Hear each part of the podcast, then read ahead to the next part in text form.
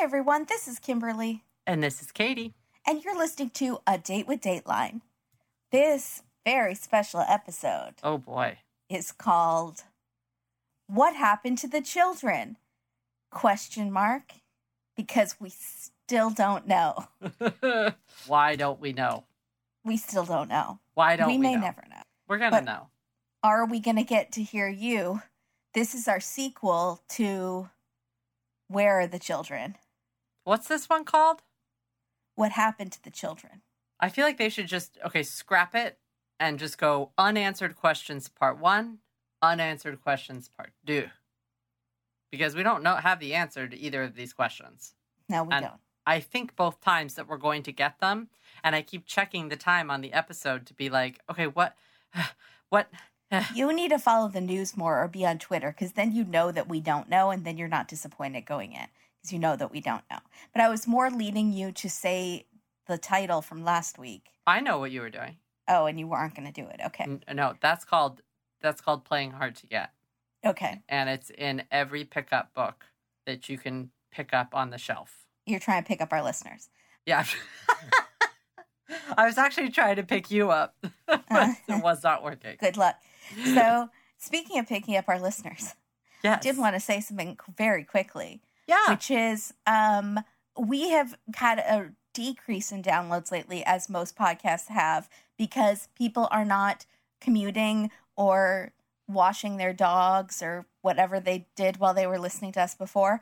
So, um, if everyone could just make sure that you're clicked subscribe to us on your podcast app and that it's set to automatically download new episodes, you can set it so it only keeps like three at a time. So it's not clogging up your phone, but it'll help us out because it'll automatically download the episode. It's kind of a cheat because you don't even have to listen, but then you have it on your phone for like a second. And, and then we get the numbers. Do you understand what I'm saying? That sounds totally sneaky. Yeah, it's really wink, wink. pretty sneaky, sis. Thanks, guys. That would help us out. It would be a big help. Thank you so much. So, this episode, What Happened to the Children, uh, What Happened to Baby Jane, is May 2nd, 2020, season 23, episode 27. A Keith two Pete. We got him last week. We got him again tonight. Okay. Okay. So this is about Lori Vallow. Um, if you don't know who we're talking about, you need to go back and watch the first episode where the children and listen to our recap because there's not a lot of repeating information. It's a ton of new stuff. I was shocked. Were you? Ex- I was expecting much more repeat, but instead I was get- hoping for it because then I could be lazy and do way less of a recap. Oh Thanks, Dateline. no, this was a lot of new stuff. Yeah. Mm. Okay, so Lori has been arrested. She was arrested like a few, no, less than a week after their last Dateline aired, where she hadn't been arrested. We think because of the pressure date this Dateline viewers and the publicity from the Dateline put on the police to finally arrest her. So they've flown her in this private plane to Rexburg, Idaho, with um and she's wearing like pink and she has handcuffs and she's being escorted by a um an FBI candy guy. Did you Mhm. notice the hottie um with the badge necklace? Mhm. Um, and people are shouting at her like she's a Kardashian. Like, who are you wearing? Where are the children? And she's smiling like she's a celebrity. What's that called when you're a criminal celebrity? A crime crime celebrity? What's the con celebrity? Notorious. Yeah. Dun, dun, dun. What? But is there a a clever phrase for someone who is a con man and a celebrity? Celebricon. Celebricon. Okay, I like that. Okay. Celebra So- criminal. All right. So, um, so they they've been she's been arrested because um she hasn't produced her kids Tylee and JJ, and then we get to rewind, rewind back to our first episode with Keith in Hawaii in the open air jeep. Yep. Great drive. We loved that drive. hmm And we also get a return of the local reporter and his 17 year old nephew who just got accepted to Northwestern for journalism. Good for him. Um, he doesn't say a single word in the whole episode. But he's there. He's and is there. he in a tie? I feel like he's at least in a button down. He's dressed up for his interview. He was raised right. That's all yeah, I'm gonna say. I I love him. He's an adorable ginger that doesn't smile, but because he wants to look serious and older, it doesn't work. He looks it does not work. 17 maximum. Yeah. Um, and it's not like the other reporter is like talking over him and not letting him talk. He No. just is does not does not talk. The other reporter is also quite young. It looks like it looks like I they're love that other reporter. yeah, they're really I love great. both of them. I want a reality show that is them chasing scoops all around Idaho. Can they just cover Lori Vallow? So like whenever there is I think they something, probably have. I hope so. I hope this just made their career and then they're going to go on and make some sort of movie like All the President's Men and it's going to be the career that built their lifetime Yes. and they're going to write five best-selling books. It's yeah, it's a whole thing for them. So the reporter says that people are waiting for like six hours outside the courtroom to see Lori, like it's a Katy Perry concert or something. And I will say she does make prison stripes look good. She has her hair done nicely, she has makeup on, and she's wearing a bulletproof vest under her stripes. I think she looks kind of nuts, to be honest. I thought I she thought looked she looked rather put together. I thought it was really inappropriate for her to look like that. She had crimped hair. She had like clearly done like the braids that had the perfect Yes, wave. I know it. I do them all the time. Yeah, you're not in prison. You're not in prison stripes. She did it for her. Okay, she's real creepy and believes in really wackadoo stuff and then shows up in court. So her being real put together in court makes it a little bit creepier. It did for me. The fact that she was wearing a lot of lipstick, I was like, Ugh. and the fact that I wear a lot of lipstick and you do your hair like that, and that's what she decided to do. I think that's what's bothering you. I question things. Yeah, I don't like the mirror, and Okay. I'm not having it. I see. Okay, go ahead. So we are now going to rewind way back to the beginning to Lori's humble beginnings as a Mormon pageant girl in 2004. She was in the Mrs. Mrs. Texas competition. How do you feel about Mrs.? I feel fine about Mrs. I do not feel fine about her walk. I Oh. felt like she was not sashaying. She was Shantae. She was shantaeing away. She needed to shantay away. And I Look just at you. I know, I'm really proud of myself. I just was not that impressed with her walk. As someone who has practiced a model walk once, maybe in the mirror, and then realized quickly I did not look like Sue Karlie Kloss, so I stopped. But but I feel like model walk, runway walk, and pageant walk are so different. Like a pageant walk's almost like a pony. You're Yeah, like, it's clip, true. clop, clip, clop. Yeah. Shoulders like so far back, you know, that it hurts your She's very um, muscular too. It was almost like she was competing in one of those fitness competitions. I thought so too. I was like, oh, it's almost a fitness walk, which is also different than a pageant walk and a runway walk. Hmm. Whole different ballgame. So, um, Lori was 22, and she was, as Keith says, already on her second husband. Was that shade? Yes, it was. 22 Yeah. In the Mrs. pageant, they said I'm 30 years old. No, that was What? where we rewound even further now. Oh, good lord. Okay, sorry. Uh, she was 30 in the pageant, and then, uh, which Chuck on Charles, our friend Charles, was like, no shade, but she's 30.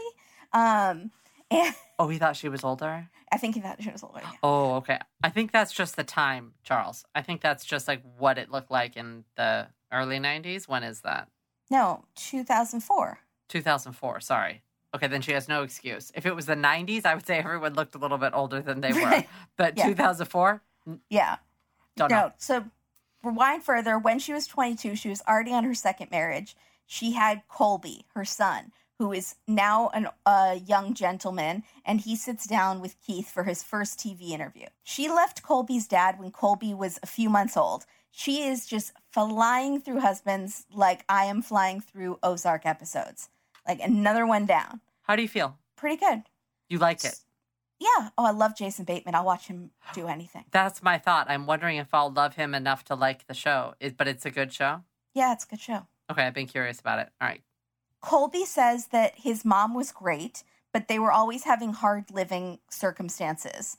And judging by Colby's, Colby sits down with Keith looking like very put together brunette gentleman, handsome fella. And then in his B roll, he is suddenly an extreme skateboarder who has a Nike shirt that says swoosh across it, and his now bleached blonde hair is sticking out through the top of his backwards baseball cap. Um, but he's been going through a lot. I'm not judging.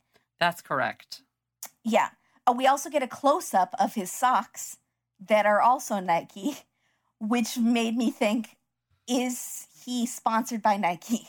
Is he like a NASCAR driver?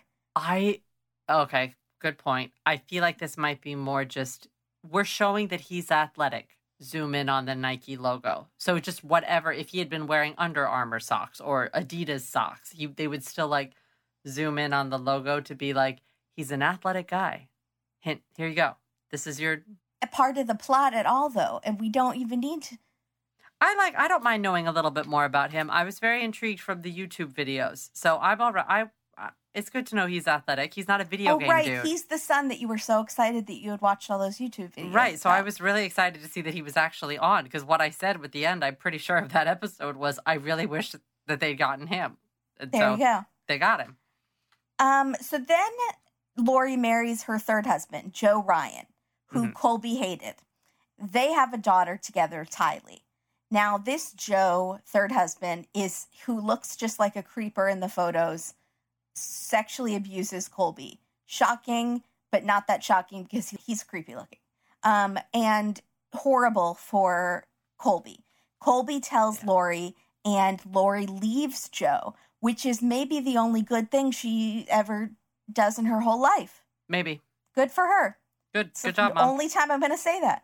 Yeah. Then Lori and Joe fight for custody over Tylee, and Keith says custody battles are surely one of the deepest circles of hell. Keith is bringing it this episode. If you thought he was going to rest on his laurels because this is a sequel episode, you would be wrong. yeah, you got another thing coming. Yeah. So Lori's older brother, Alex, who we might remember from the previous episode, he hears about the sexual abuse of Colby and he attacks Joe with a stun gun and tries to kill him, but Joe gets away. Alex is not a good hitman.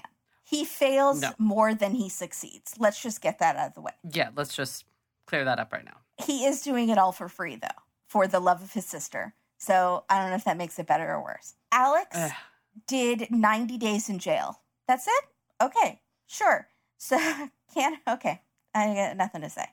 That, so then Keith says, This was just a taste, a mere foreshadowing of the chaos to come.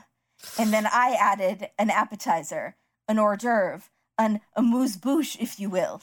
Oh, excellent. Keith, if you want me to take your prose and punch it up one step too far, then I'm here for you.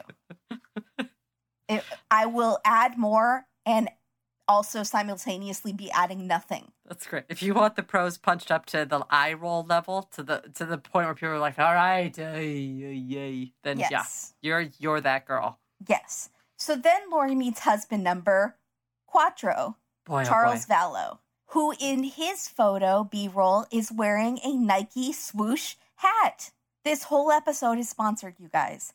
It is, I've in- uncovered some huge conspiracy. I feel like the Illuminati.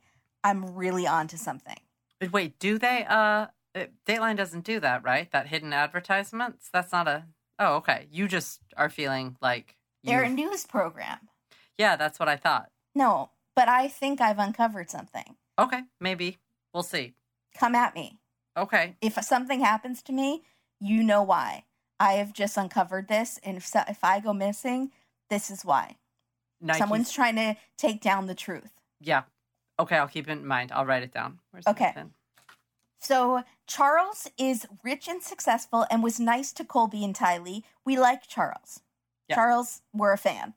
Then Charles sis okay, I'm not I can't even explain again how they get to adopt JJ because it confused so many people last time. Um Oh, when we ex- describe when you described it, or just no, period. I think I thought we clarified the situation, but I would suggest listening to our first episode. Um, but anyways, they adopt JJ, who is a relative of Charles. Kay and her husband, because they do play a part in this. What's her husband's name? Kay and Larry. Larry. So Kay, Kay and Larry are Charles's. He, Kay is his sister. All right. Charles's sister. So Colby feels like they're finally a big happy family, but Lori is why we can't have nice things. She's going to ruin it all. So in 2014, Lori and the family moves to Kauai, which is where we get to meet again the hot divorce mom, April, who she was friends with through the Mormon church. And this is where we find out Lori was a fitness instructor. I didn't know that. I don't remember if I knew that before. I think we did know that We she might was have a known. fitness I instructor. maybe forgot. last time. Yeah. Um, so Colby was 18 by then and wanted to be on his own. So he moved back to the mainland to Arizona, not knowing that the family he always wanted was about to be shattered into so many shards of razor sharp glass. So Colby gets married in Arizona, and this is where things get really weird, he said. His mom is like jealous and Yeah. is treating it like a competition between him, her, and the new wife. And Keith even suggests treating you like a boyfriend and not a son. And Colby says yes.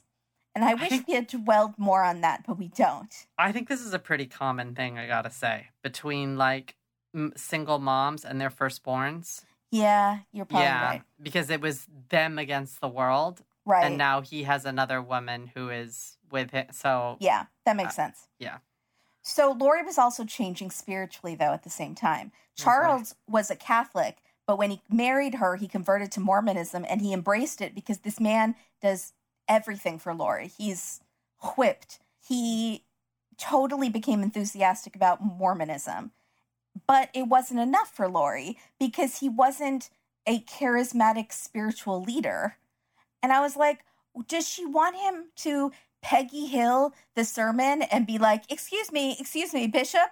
Actually, Joseph Smith said, and then like start preaching on his own, like elbow the guy out of the way. What does she want? I think she wants him to just be a leader in the congregation. Like, you know, he's the one that holds the the Bible study or whatever, but he's just not I mean, he's not that into it. I don't know what no, to he, say. I think he was into it, but it still wasn't enough for her. but They said he enthusiastically embraced it. so I'm sure, but like maybe he wasn't, you know, also to be in those kind of positions, you kind of have to be like in the church for a long time, born into it, like Yeah. you know what I'm saying? I think it was that he wasn't a charismatic religious guy, yeah, like- maybe. a guy that people had to flock to because they had this chemistry. And Mhm. I think that's what she was looking for. She was looking for a Jim Jones type. One thou- that's what I'm trying to say. Right. Yeah. Okay. And he was um normal. So Yeah. Yeah. So Charles wasn't on her level, basically, and she picks up the family, she moves them all back to the mainland in the midst of them kind of now starting to go through troubles. Mhm. Then we've seen this part. Lori comes back to Hawaii without Charles, and she's kind of acting strange. She says Charles had an affair. She said she canceled his flights and stole his truck, and she dug her key into the side of his pretty little souped up four wheel drive. and April is like, You're acting crazy. And she's like, No, I'm a god, and I'm saving 144,000 people for the end of times on July 22nd, 2020. Right. And then we get to see the clip of Keith being like, Oh, the 22nd. As like, yeah. as if he's like, oh, I heard the 21st. Sorry, I am busy that day. I have a leaning convention, Yeah. uh, or I don't know what Keith does. Saying s- leaning convention sounds right. So Lori meets Chad Daybell. He is the author and a head of a podcasting group, and Lori is smitten kitten. Chad is um, was a leader in the LDS church, and everyone looked up to him. He's married to this woman named Tammy. He's like a normal LDS guy until one day in the ocean, he almost dr- drowns and becomes like a god or something. A little unclear. He heard messages, he got elevated, and Where do they meet? Where do him and Lori meet? well, he starts this podcast group and these um, prepping the people, preparing the people meetings, and he's holding a seminar, and Lori and Melanie go. It's the seminar. He just happened to come to Hawaii, to Kauai. Okay, I got it. No, I don't think I don't, it wasn't in Hawaii. See, that's what's confusing about the timeline for me. Do you see what I'm saying? Like, where, how would she meet him if, like, she was in Kauai with her friend because she didn't go back yet? But, right? She doesn't go back for a minute. She stays there for like a month. she she goes and this she met him before she comes back to and talks to April about the 4400. Oh, they yeah, she had to have. She, She, had, had, already met him when they So went she already met him when she flew to Hawaii. Okay, yeah, I got it. when okay, she flew back to Hawaii. Yes. got it. Understood. Okay. Okay. So he's told by God that he should move Tammy and his kids to Rexburg, Idaho, and ride out the war and the famine and the earthquakes and the coronavirus, the end times. he was able to cross through a veil and see through the afterlife. Okay. Like the never-ending story. also kind of like Harry Potter. A lot like Harry Potter. So we meet one of his followers, Angela. She's a great interview. Oh yes. She's a former member of this group. So excited. What did I say last time? I said I really wish we could get a defector. It would be really great to talk to somebody who had been a part of it to tell us what it's like. And then we get her. yep. Yes. So she says they were preppers, which we also had preppers in our um, previous Patreon episode in April. Mhm. Um, they prepare, um, these preppers are preparing for the end of times, and they used to look kind of crazy, but now they kind of look reasonable and like they have a leg up on us. Yeah. So they would spend thousands, tens of thousands on survival gear. I bought a solar paneled cell phone charger if for $35 and I felt like that was extravagant and I worried about returning it. But if it's the end of times, I'm going to need to keep playing Best Fiends to calm myself down. So I need my cell phone charged. Then you're just wise. Yeah, I thought it was a wise investment. Best Fiends is the perfect mobile puzzle game for when it's almost July 22nd and you're not sure if you're one of the 144,000, so you don't know if you should be trying to recruit people or buying freeze dried peaches or what. Last time I talked about Best Fiends, I was on level 269. I'm now on level 419. Oh wow. I have been playing while watching Below Deck on Bravo, which I found that the two things go together in this perfect pairing, like soft pretzels and cheese. awesome. And I feel so accomplished when I'm stuck on a level for a while and then I beat it. It's like I didn't even get dressed today, but I beat level 350, so I'm winning at life. yes. I love the characters, even though they're bugs, because they're really cute. They're really well designed. They have personality. My new favorite bug is Bo. He's adorable, even though I think he might be a silverfish, which normally freak me out, but not not my cute little Bo. He's my little Bobo. Engage your brain with fun puzzles and collect tons of cute characters. Trust me, with over 100 million downloads, this five star rated mobile game is a must play. Download Best Fiends for free on the Apple App Store or Google Play. That's friends without the R, Best Fiends. Also, if you download it and start playing, let me know on Twitter so we can compare what levels we're on. I have a uh, friendly competition going with Melissa for Moms and Murder. Oh boy. Actually, it's more friendly without the R. It's a fiendly competition. um, but we are having so much fun with it, and it is really getting us through like these days. It just really is. We're just obsessed, all of us. So thank you, Best Fiends. Thank you, Best Fiends. Okay, Chad's followers believed that people and even things around them had been taken over by evil spirits. So, like a chair, Right. an evil chair, and Chad has the power to cast out ye old evil chair spirit. Right. Like, I rebuke you, evil chair. Evil chair demon. Yeah. Yeah. And Angela, the um, defector, her boss also had the power. So, for example, if QuickBooks wasn't working, he would pray to the gods of Excel and cast out the spirits. And Wow. Keith is basically mocking her right to her face, and she's fine with it. That's how we know we like Angela. Oh yeah. Angela is totally figuring out what is up and she decides she has to leave. So she leaves and she becomes an adversary of the group and a really bad devil is now in her. Not like a normal devil they she and Keith discuss, but like an extreme devil. Like I was I couldn't even believe it. I was like, wait, there's something beyond the regular devil. So there's the Slimer ghost from Ghostbusters, correct. and then there's Your um, helpful Honda dealer Then there's the ghost demon. in Insidious, and so we're looking at more the Insidious ghost. and I don't know if there's a spectrum and there's somewhere in the middle of those two that you've mentioned. Yeah, I think that's the Stay Puft Marshmallow guy because he's real destructive, but he's friendly looking, but he's real Mm. bad.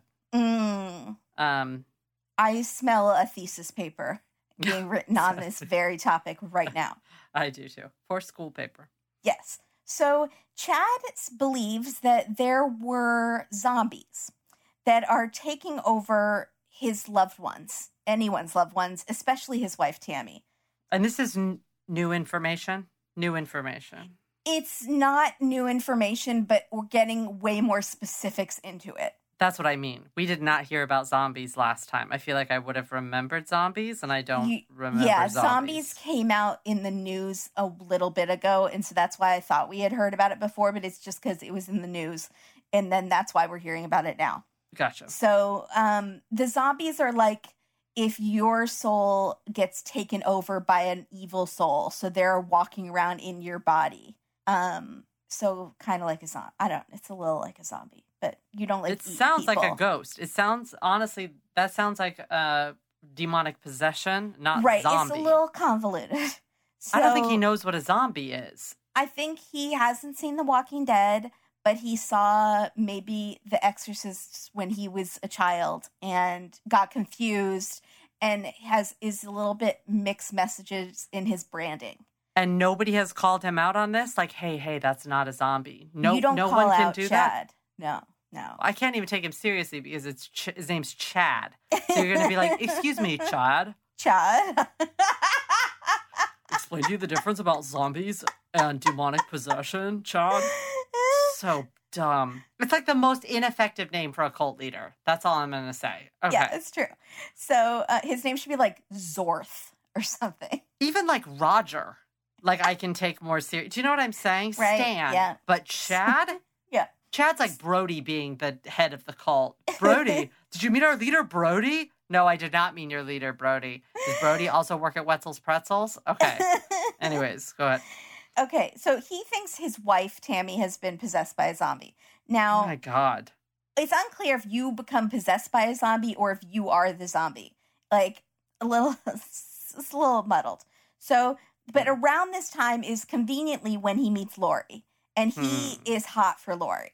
So he believes that she's a translated being, which is someone who can pass through portals. So everyone best watch out because she's coming at you through portals now. And I feel the sudden need to warn all of my dead relatives like, watch out, put on your seatbelts because Lori's coming at you.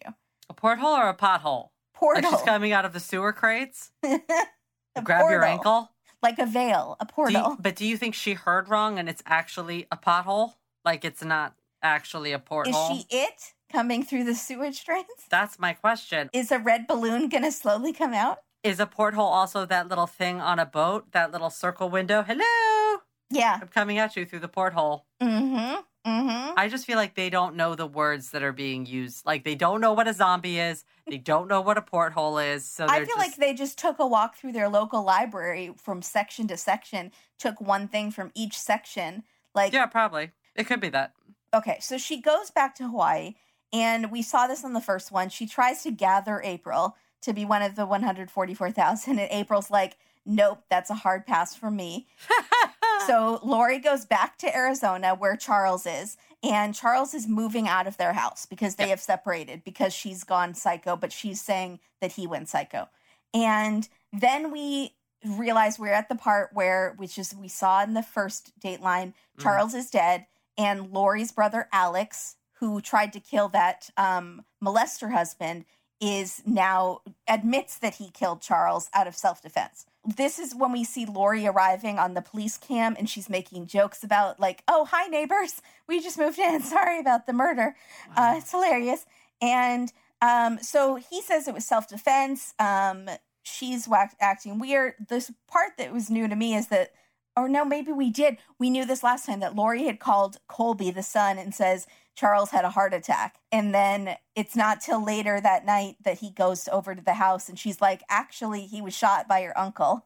right. Um, so that's different. we didn't hear Colby's side of it last time, and Colby tells us about He's how shocked and he's furious. And he felt like it was really weird when he went over there. yes, and he wanted to get out of there. Yes, he's like, I had to leave. And um, then Lori had a pool party to maybe smooth things over with the neighbors, unsure.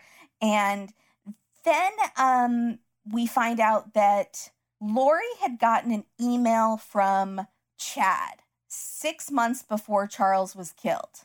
I don't remember, was it six months before? Yeah, six months before Charles was killed, about a demon named Nick Schneider Okay. who had taken over Charles's body. So my first thought is that demons are not named Nick, they're named Chauncey, and ghosts are named Nick, like nearly headless Nick. Nick Schneider. First I thought that was the guy on New Girl. It wasn't. No. It, Nick Schneider is like maybe the guy you used to date who it didn't end well. Oh, Nick Schneider. Mm. And you make jokes about him with your friends. And he also had a really horrible haircut and maybe he had gingivitis. That's Nick Schneider. It's not. and he is the type that you call him by the first and the last name. Yeah, full- Nick, you refer to him as the as Nick Schneider. Nick Schneider is the most ridiculous name for a demon I've ever heard in my life. Unless it's spelled like where the S is backwards and there's like, you know, one of those crazy J's and like Schneider and is the R is combi- dripping blood. Nick Schneider is the mm-hmm. guy that does your taxes. Yeah. He's the one, I mean, he works at H&R Block. The, And he is a good Yelp review. yeah, Nick he's all Schneider right. did a great job and got me a refund. But make sure he chews gum because of the gingivitis. and maybe don't Not him. a deal breaker because of the large refund. right, exactly. We go. Would go to Chili's with him. Would have apps and certs. What? Why did they? Why is the demon named Nick Schneider? Again, I feel like um, Chad is just literally wandering around Keisler so saying So saying it. Okay. Yeah. Yeah. Yeah. and just be pointing at things and being like, "Oh, that there. Oh, I, I just cut myself. I got a nick on my face. Okay. Um, there's Schneider's pretzels. I love those. They are my favorite kind of pretzel. Um, then and then like Nick Schneider. Okay, perfect. It's really stupid. Maybe he was a fan of Rob Schneider, But then it's also that the thing. actor. Like, I loved him in exactly. Fifty First States.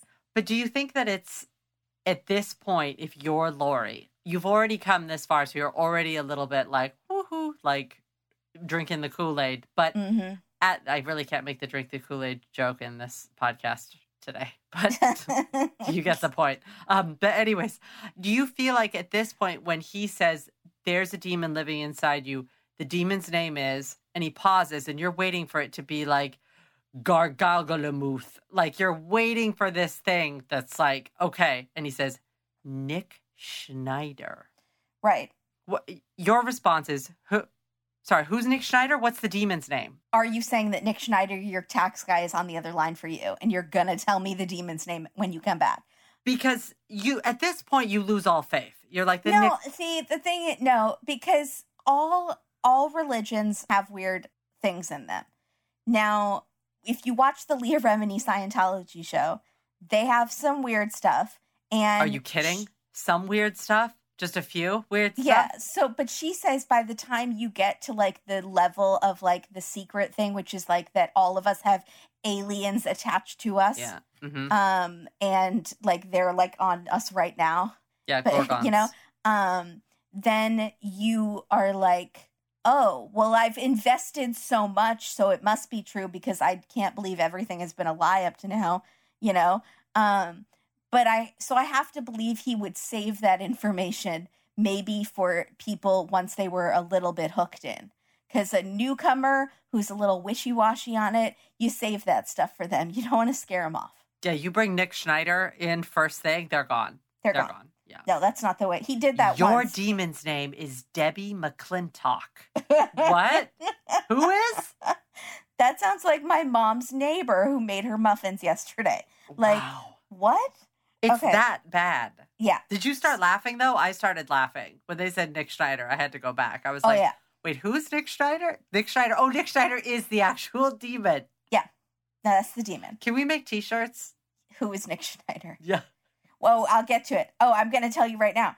I'm Um, your Nick Schneider. So um, we then get to meet this Dateline producer named Louis, who is um, he's on. We never have producers interviewed on the show by the host. It's very strange, but he's on the show because Charles had been texting about this Nick Schneider drama to his friend, like all the demon drama. Spill that demon tea, girl, and he had shared the text. The friend had shared the text with this producer, Louis.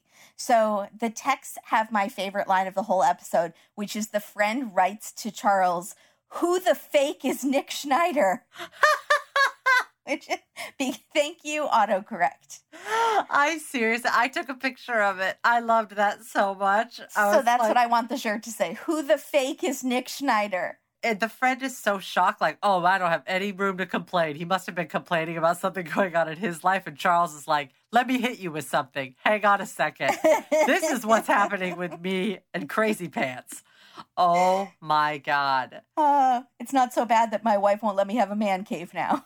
Yeah, no, it gets so. Your can- life is trying to kill a demon inside of you and drag you to hell. Okay. And the demon's name is Nick. Nick. Oh my God. So after um Charles is shot, Lori tells Colby, I'm taking the kids and we're moving to someplace cold and I can't tell you where. Because that's totally normal to say to your child. Yeah, that's fine. She takes them to Rexburg, Idaho, because that's the new Holy Land, because they have a Pizza Hut Taco Bell Combo Express there or something. That's, I don't know why. Um, Lori takes JJ and Tylee on this trip to Idaho. They go to Yellowstone National Park for fun. And the FBI sends these pictures to Dateline, which are the last pictures of the kids. And they look really happy and it's really sad. So that's on September 8th. I actually wrote down the dates on this because I'm kind of, this timeline is gets a little weird here. Yeah. Then in September, I can't don't remember the date. 17th. 17th, there's doorbell cam footage from a neighbor of JJ playing with a neighborhood kid and that's the last time he's ever seen on camera. And it's also just really sad cuz he seems really happy and He does. He's like running and is like yelling after his friend and they're like having a good time. Yeah. So it, later in September, Lori tells the school that JJ will be homeschooled from now on. She tells him them seven days later, one week from that video, she calls the school and, and removes him from the roster. She she's not letting Charles's sister Kay and husband Larry talk to him. She's not letting Colby talk to JJ or Tylee. When Colby calls, she says, um, they're busy. They're busy. They can't talk. So the kids are just like missing. Then we jump at kind of a linear transition to a, this old friend of Alex, the brother, who seemed to be, I think, from all the photos, in love with him. But he was like thought of her like a friend. I don't know. I could be just putting way too much in, thought into this. what do you But mean? um, well, he was like the funny, um, outgoing guy who she met in Phoenix's comedy circuit, stand up comedy. And Keith actually says, no kidding, Yeah. to us because he knows we're thinking, you have to be crapping me right now. I'm into her though. Oh, yeah, I, sh- I, I was fine with her. I like every side interview that we get in this particular episode except for one. Oh, I can't wait to find out who that one was. Well, who do you think it is? Oh, I know who it is. Okay. Of course. So, um, so he, but it was kind of a two person in that one, right? yeah, I'm gonna think I'm gonna do the royal we. Okay. And we'll just do it. They are one, two as one. Yep. Yeah. So, um, so Keith says, no kidding. And the friend explains that he liked to do impressions and he, t- his favorite, Hannibal Lecter. What else besides Hannibal though? Like, did he do like Hannibal and Jimmy Stewart? Like, Right. Or was it just No. like Did you pick the one that was the weirdest to as a point or just by accident and now it's really awkward? Or was that, you know, we don't really know. Um, but she says she knew Alex so well that when she hears the 911 call where he's saying, I killed Charles and it was self defense, she knows right away that it's BS, that he sounds scripted and it doesn't sound true at all. She can tell right from that. So Alex had first tried to kill Lori's third husband, then he had killed Charles the fourth, then he shoots at Melanie, the niece. So this is um, Alex and uh, Lori's niece, Melanie. Her husband, Brandon, gets shot at, and Melanie and Brandon were going through a custody battle. Be- They had separated because Melanie had gotten really involved in the church of Chad. so, so they're not telling us any of this really. Like I did not put two and two together. I remember the Brandon situation from the previous episode. But did you kind of put it all together who Melanie was when she shows up? Oh yeah, because I they in the previews they were like the niece is going to be there, and I was like the niece. Oh, you knew it was the niece. I thought it was a different niece. Oh no. I was like, until this point when they when she starts to talk about it, I'm like, wait a minute, wait a minute, and it like finally clicked. It like the penny dropped. It took a while for it to drop, so I was like shocked yeah. at this point. I can't believe she agreed to talk. Um, she clearly thinks she's doing a good job at defending herself and Lori, and she's doing the opposite. Oh my. Yeah. So we'll just okay. So Melanie, um, she's okay. She's a trip. Keith asked Melanie, "Do you think it was your uncle Alex that shot Brandon?" And she says, "Well, I I wasn't sure if it could be him, so I asked him, um, what happened with that whole shooting thing and Alex made some joke about it and and we joked about how like it would be insane for him to do that. So yeah, I don't think he did it. And her eyes are so dark. They're like when Willow on Buffy becomes evil Willow and that's how you know that she's become the gone to the dark side. Um there's something very off about Melanie. But I didn't know it until this part when I see her sitting when I'm like oh, this is the Brandon lady. And also, she's sitting next to a gentleman. Right, who they don't explain who he is until a I'm while. assuming it's Brandon. Oh, and so I'm like, can we hear from Brandon on this? Did you get tell us about the shooting, Brandon? Yeah. And it's not until later that they explain who that guy is. right. But I think she's still married to Brandon because I had kind of forgotten what had actually happened at that point because I remembered Zed- Zedediah. Sorry, what's her name? Zanaya. Zulema. Zulema. The dilemma with Zulema. I remembered her and I remembered Brandon. And I thought that for some reason in my memory, Brandon and Zulema, like it was Zulema's ex husband. And then Zulema divorced him and goes off and marries Alex. In my head, that's what had happened. I had forgotten that there was a niece involved with Brandon. oh, okay. So that's why I was like, but then, holy Moses, it's Yeah. nuts. So a week after Brandon was shot, someone shoots at Chad's wife, Tammy.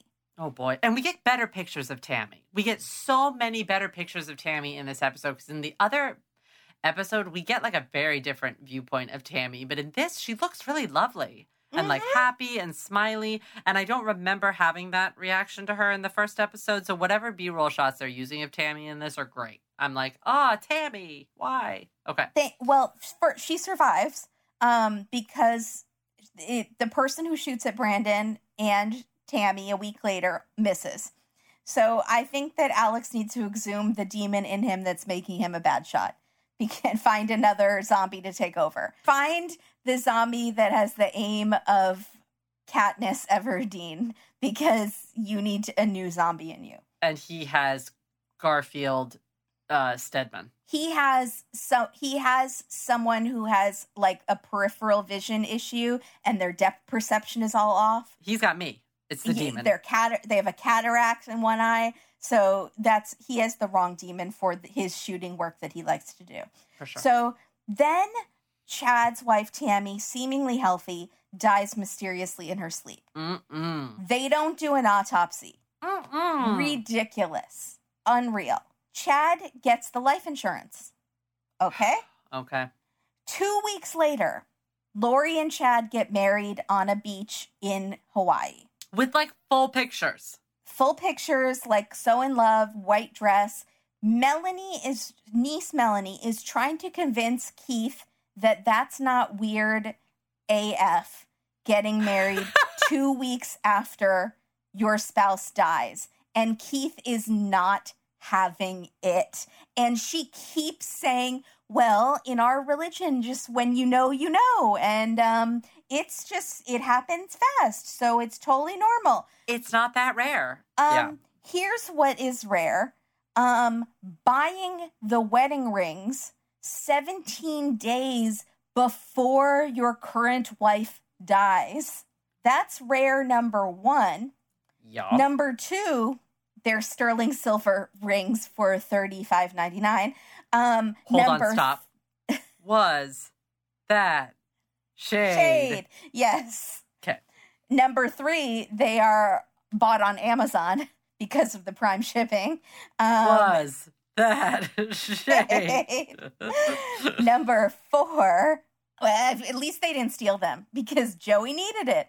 Um, uh, number four is the fact that they were bought 17 days before Tammy died with Charles's Amazon account.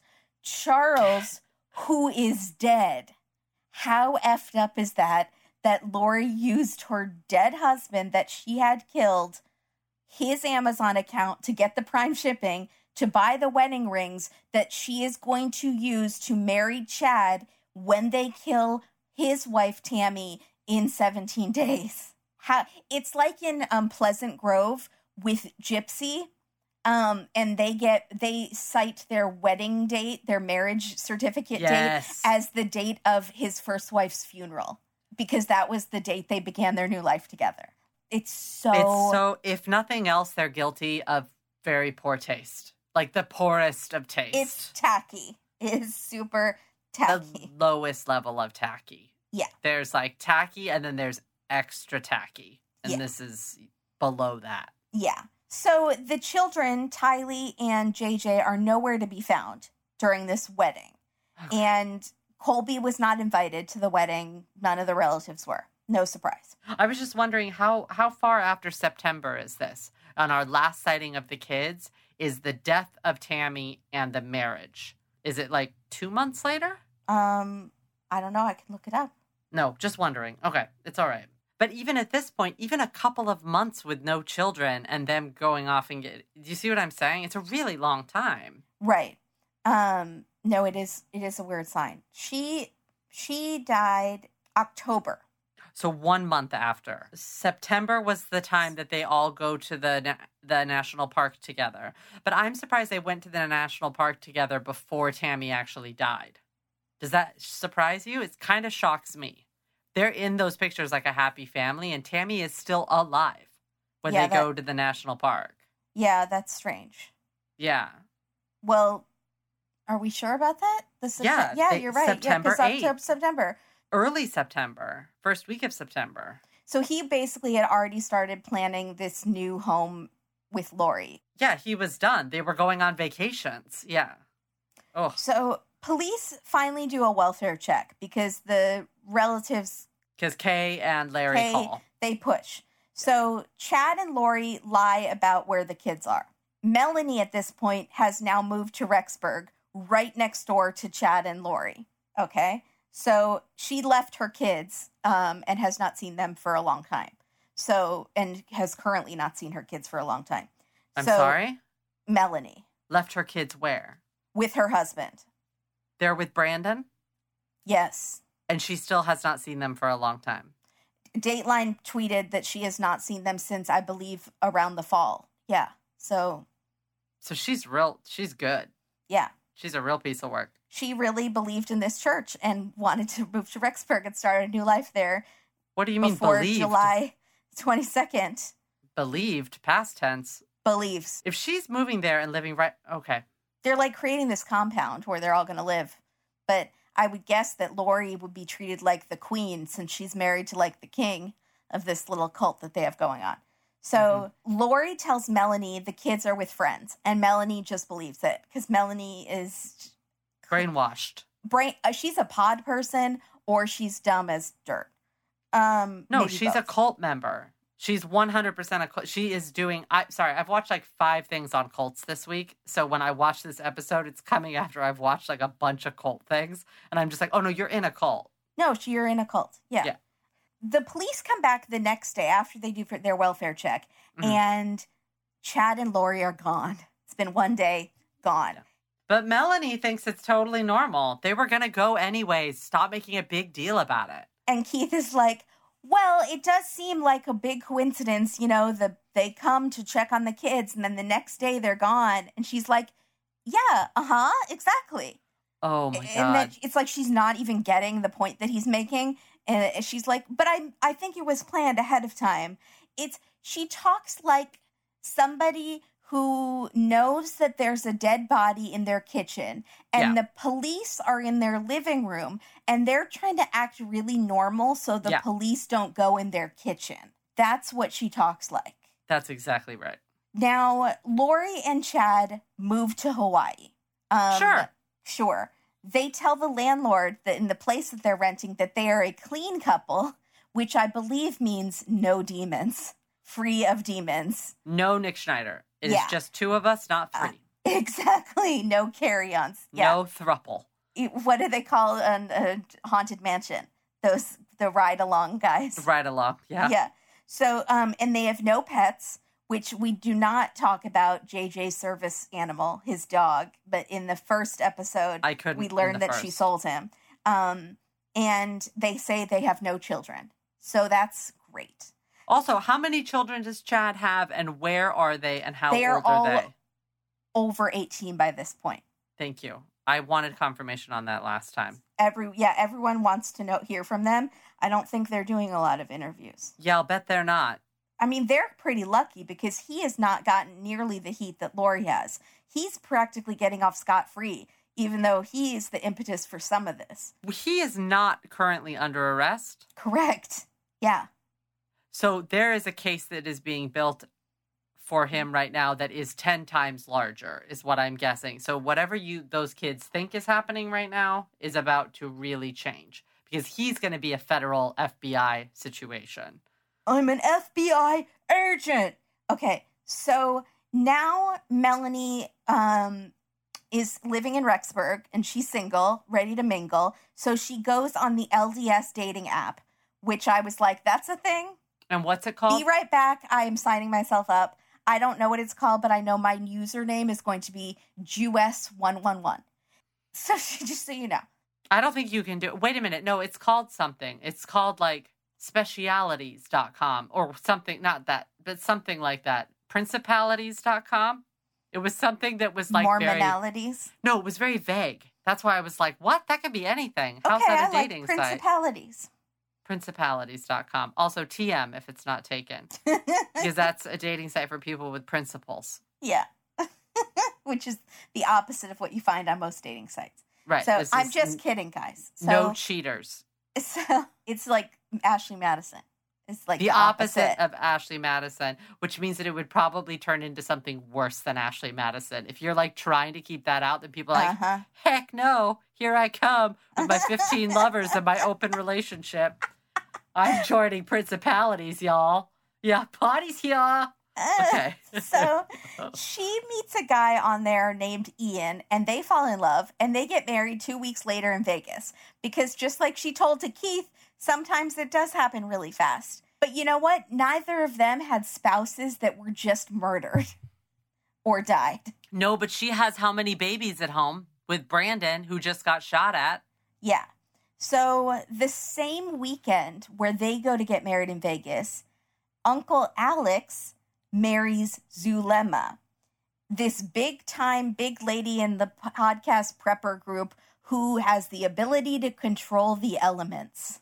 No, she doesn't. Think that's like the air. Isn't that like the wind, the airbender? What's the? Isn't that like an anime cartoon? Are you talking about Zelda? Wind Waker? No.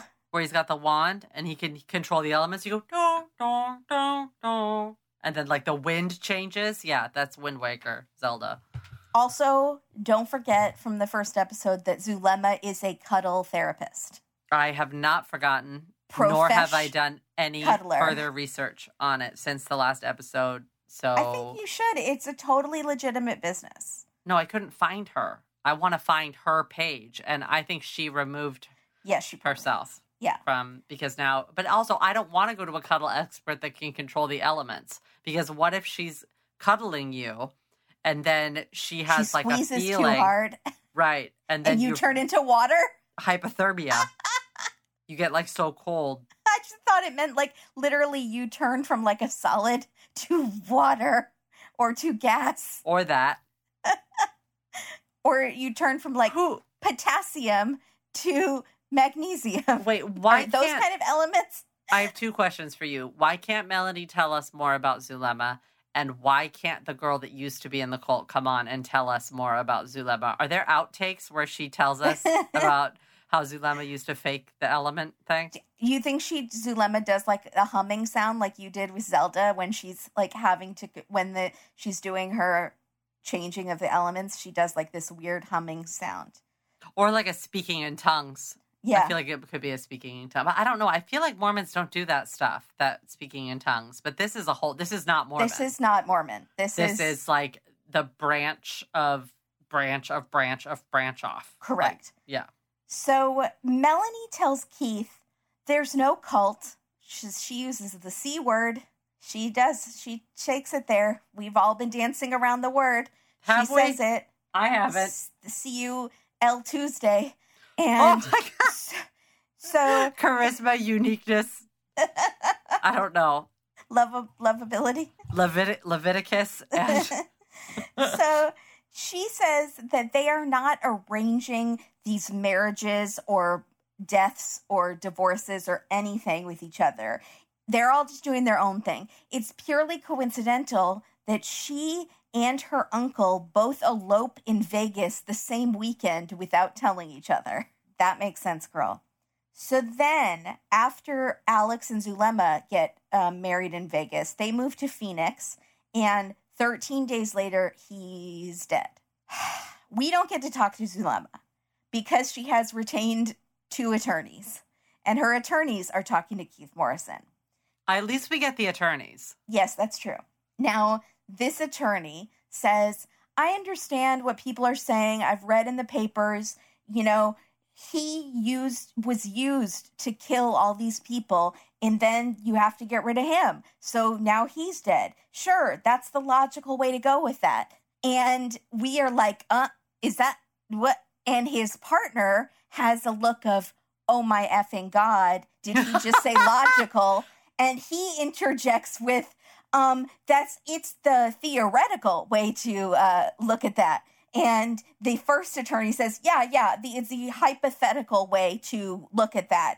And you know he's hitting his head on the mirror in the bathroom after this, going, logical, logical, logical. Why did I say logical? He's the dead dog all over again. He messed up.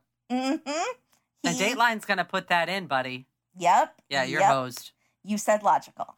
So Ian, the new husband and the cult member, um, I guess he's like a new convert to this church. Uh, or I don't even want to call it a church, a cult um, of Melanie. And this is is this when we find out that Ian is the dude sitting next to her? Correct. And we, uh, uh, Katie thought he was Brandon. I thought for a second it was Brandon because I was like, who else? And he was going to defend her. That would be weird. So I didn't really understand. Oh, she got married. She left her kids and got Yes, she new married husband moved down. the new guy in in Vegas. So his wife, he has kids too. He has left his wife. We don't know the circumstances around that, but he has kids with this former wife, just like Melanie has kids. His wife calls and is like, "I don't want my kids hanging around these crazy people. I'm gonna go to the cops and try to like Yeah. Yes. So she he says, "I'll go with you. I want to explain myself that this lovely lady that I just married, Melanie, her family's a little quirky. They have their quirks, but they're good people, and it's fine to have my kids around them." So he just thinks he's going to go to the police and answer questions. Yeah. But FBI Candy are there, and they're like, "We want you to wear a wire. We want you to record Melanie and try to get her to admit anything that will let us know where these kids are because we're trying to find Tylee and JJ. So Oh. Ian decides to wear a wire to secretly record his newlywed bride. And they're sitting next to each other and telling us this, and I keep thinking that I have the people wrong. Right, because they're sitting there, she's kind of leaning into them, into him, like they are fully happily married. And you're like, okay, so he is, he spies on her. Because. I I literally want to go, she's right there. Yeah, exactly. You, she's right. She's gonna find out that you were secretly filming her. That's By the way, her. I did just I know realize you only knew her for two weeks, but that's what she looks like. That's her. She's blonde. Okay, this is. I just occurred to me that Melanie and Brandon were going through a really bad custody battle. She must Yeah. have lost. Probably he, because he got shot at with what he thought was a paint gun, which was ac- actually a real gun. Yeah, I don't think she put up a lot of fight. Well, because she thinks the world is ending. So, okay. And maybe if she the kids aren't around her, then they won't be infested with demons? Mm, no. I just We don't know that? Okay. I I just I honestly just think that she do- doesn't care. Um yeah, the kids aren't chosen. They weren't part of the 1400 or whatever. Yeah, and I don't know. I'm I think I'm I'm presuming some things here. Uh, Or it could be things that I've read online, but I don't like that she didn't fight for the kids. I don't know if that's true, but I just don't think I that find she it- cared. odd that she started a new life all over again and left her kids there. I I find it odd that she moved so far away and did this. I also find it odd when she says later that she spoke to Alex every single day or every other day. Yeah, her uncle. Not to her own kids though. We don't know. That's that's weird to me though. Does that ring weird to you? that she talks to her uncle every other day. Yeah, that's a little weird. Yeah. I don't I don't like Melody. Um, Melanie. Yeah, I I have trouble with Melody and Melanie. Sorry. so it's like a it's a it's a thing that I have. I understand. Sorry. So, um, so Ian is spying on her for two weeks, which is the same amount of time that they knew each other before they got married. Totally fine. I'm fine with that. He, but trust is important in a marriage. So he realizes after two weeks, I have to tell her what I'm doing. Also, because in this two weeks, he's gotten nothing because it appears that she doesn't know where the kids are. Now, a lot of people on Twitter were suspicious that he warned her ahead of time that he was going to be recording her. And that's why she didn't incriminate herself. Yes, but she. Well, yes and no because of something we find out later. But no, I don't. I mean, there must have been a point where she didn't know because of what we find out later. Right. That's pos- yeah, I see what you're saying. Okay. So here's the thing though, that was crazy and an OMG moment in this whole OMG episode. So um she forgives him. She forgives Ian because she thinks, well, he's just scared. He's acting on fear and, you know, it's a strange situation and we're just married and they're telling him things and I, you know, I totally I understand. And Keith is like, yeah. And at this point, um, French Pug Love on Twitter points out and actually recorded the gif of Keith leans forward so far in his chair, like bent at the waist, like he's bowing, because he has to readjust himself because he's so uncomfortable and in so much, he's so skeptical. And then he blinks in the slowest blink, like a Lucille too, but with Oh, both I love eyes it. I love it. he just has to like compose himself because he doesn't under it doesn't compute what's happening that this couple is sitting there totally fine with the fact that he secretly recorded her for the FBI and she's like yeah but he did it we got past it it's fine i we've all do things i leave my socks on the floor all the time so Okay. So if this was a horror movie, what happened was, and this sounds like a horror movie, she found out he was recording her, calls Alex and three or four other high wizards in the cult. come to my house tonight at nine o'clock. We have to have the talk. And the talk is actually a ceremony where they all sit in a circle and he has to drink some weird drink and then gets like really hallucinating and weird and like they do stuff and like he has a weird tattoo when he wakes up. you're talking about then- midsummer Is that what happens in Midsummer? little Did you watch it? uh-huh Yeah. Did you watch the first part? yeah Can't do that first part. oh i didn't think anything was was that bad i was disappointed That first five minutes I can't do. You didn't do Hereditary yet, though, did you? no We'll talk after Hereditary and you tell me. Okay, so, anyways, I feel like that he got brainwashed after he started recording her. And then the brainwashing ceremony happened. And then now he and her are fine because everything's fine, Kimberly. Did you know that everything's fine? He's a Stepford husband. everything's fine now. Yeah, that's where we're at. We're in and that. then he then it, at the end it's like everything's fine, everything's fine, everything's fine, everything, eh, and then starts twitching, and you realize he's a robot, and then he stabs himself in the chest. and his sparks come out. That's exactly right. Yeah. And then Melanie just smiles and says, See, I told you everything was going to be fine. Mm hmm. Yeah. That's basically how the Stepford Wives goes. Oh, is it? Okay, there we go. All right. So, um, so have you never seen Stepford Wives? It's so good. I have, but apparently I just stole that was all from my brain The and I stole it all from other movies. One. Oh, I know the old 70s. That's the only one I've seen. I haven't seen the new one. So Ian says um, that now he is not. He's kind of cooperating with the FBI, but he'll only talk through the lawyer now. He has Ian. fully had the Kool Aid. Ian, you're on Dateline. The He's FBI will see you. Yeah, true. They're going to know that you told her. Ian's not that bright. This whole thing is just like, Ian, you're on a national television show. The FBI doesn't want you anymore. You're done. Like, you blew it. You, the operation has been blown. Cover is blown. You're done, son. so he. I wonder what the operation was called. Operation, oh, Operation Kool Aid Light. Yeah. So he's fully brainwashed now into this doctrine. And he says, I just realized that, you know, I love her and that all this stuff, this just hype and there's nothing to it. And I was like, You mean the hype around the missing children? Is that the hype that you're. Oh, it's just hype. Okay. So I'm sorry, I'm just in shock. I like this whole this whole last part of the episode. I was just I watched it like three times because I was like, what? What? So finally, they arrest Lori over not presenting her missing children and obstructing police who are looking for them. Speaking of great mothers, Mother's Day is coming up. Oh, And since any mother is a better mother than Lori Vallow, your mother, grandmother, aunt, female role model, whoever that you love in your life deserves a great Mother's Day gift, like a skylight frame. absolutely. It is a touchscreen photo frame that you can email photos to and they appear in seconds. You can also preload it with photos, old family photos and new photos that she's never seen. If you have kids and your mom doesn't get to see them very often and is constantly saying, Where are the children? You can email her photos and she'll get them right away and say, There are the children. There we go.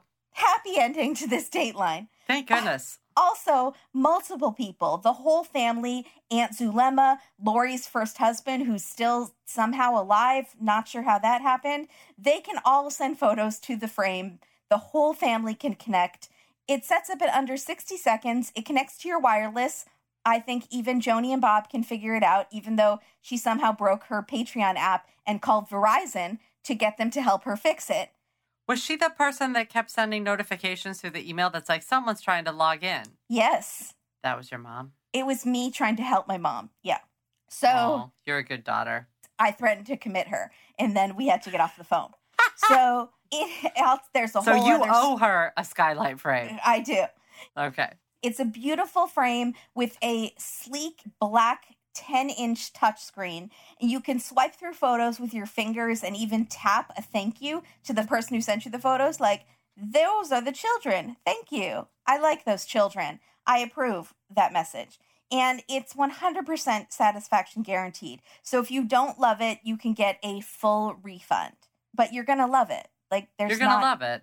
As a special holiday offer, you can get $10 off your purchase of a skylight frame when you go to skylightframe.com forward slash date and enter code DATE. That's $10 off your purchase of a skylight frame. Just go to skylightframe.com forward slash date and enter code DATE. That's S K Y L I G H T F R A M E dot com forward slash date. Thank you, Skylight. Seriously, it makes the best gifts. Absolutely. Check them out, guys.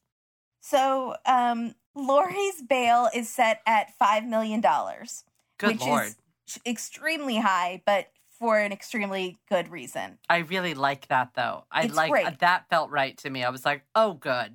Like it's uh, it's exorbitantly high, right? It That's is, and also it kind of prevents any crazed member of this cult to try to bail her out. You know, That's right.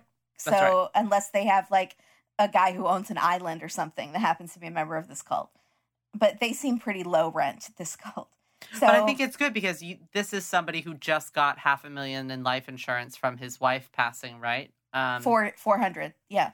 yeah. So they set it high enough that he couldn't cover because you have to pay a certain percentage of the bond to get around. Right. He he wouldn't be able to do it. Yeah. Well, I don't know. Maybe his book sales are through the roof. We'll see. so then the producer Louis, with who's wearing an NBC vest, um, I like Louis a lot.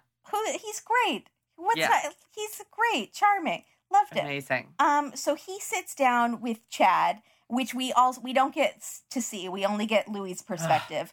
But Yeah. Louis says it was strange in that Chad never owns up to anything, and he never denies anything either. He never says like, "No, no, you guys have it totally wrong," or "Lori's not like that," or "We didn't have anything to do with this." Like none of that. So that's really That's weird. weird. Yeah.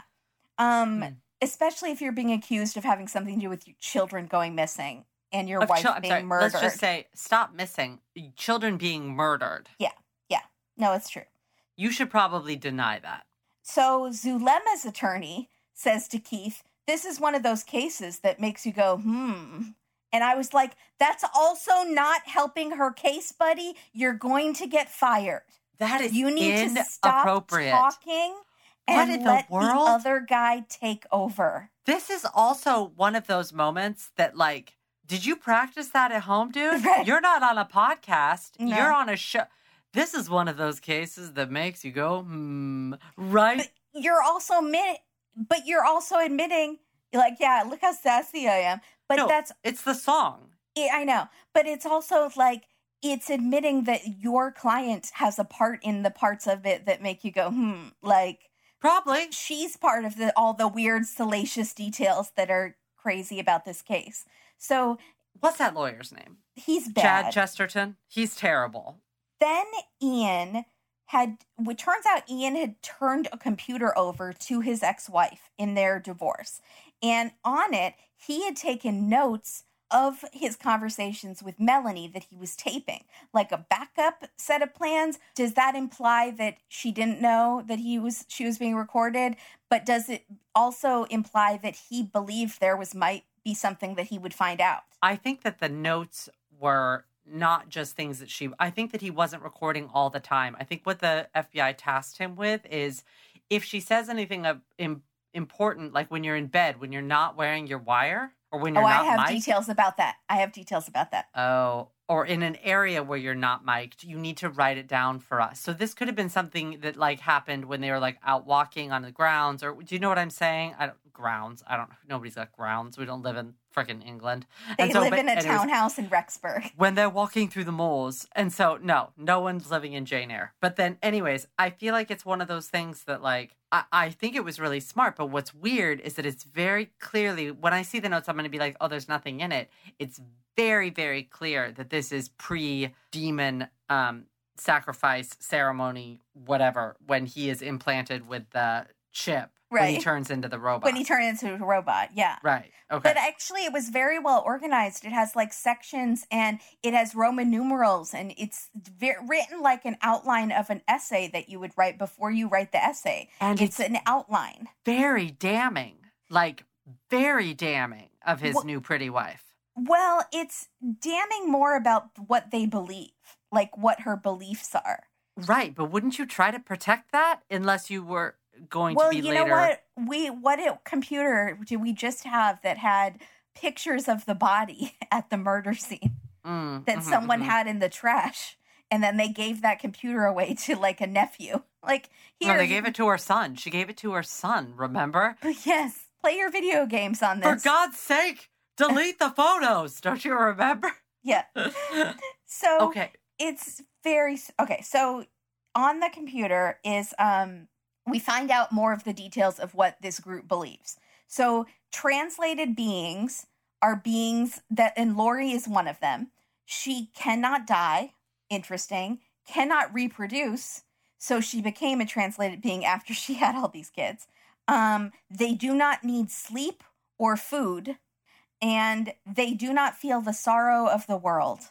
Injury is so if people die it doesn't affect them i guess um, injury is possible but healing is accelerated and is never fatal because i guess they have to say that because then if you cut your hand while you were cutting up an avocado you'd be like i'm not supposed to get hurt ever so they have to be like you might get hurt but it'll heal pretty fast um, Wait a minute. So they like turned into a vampire.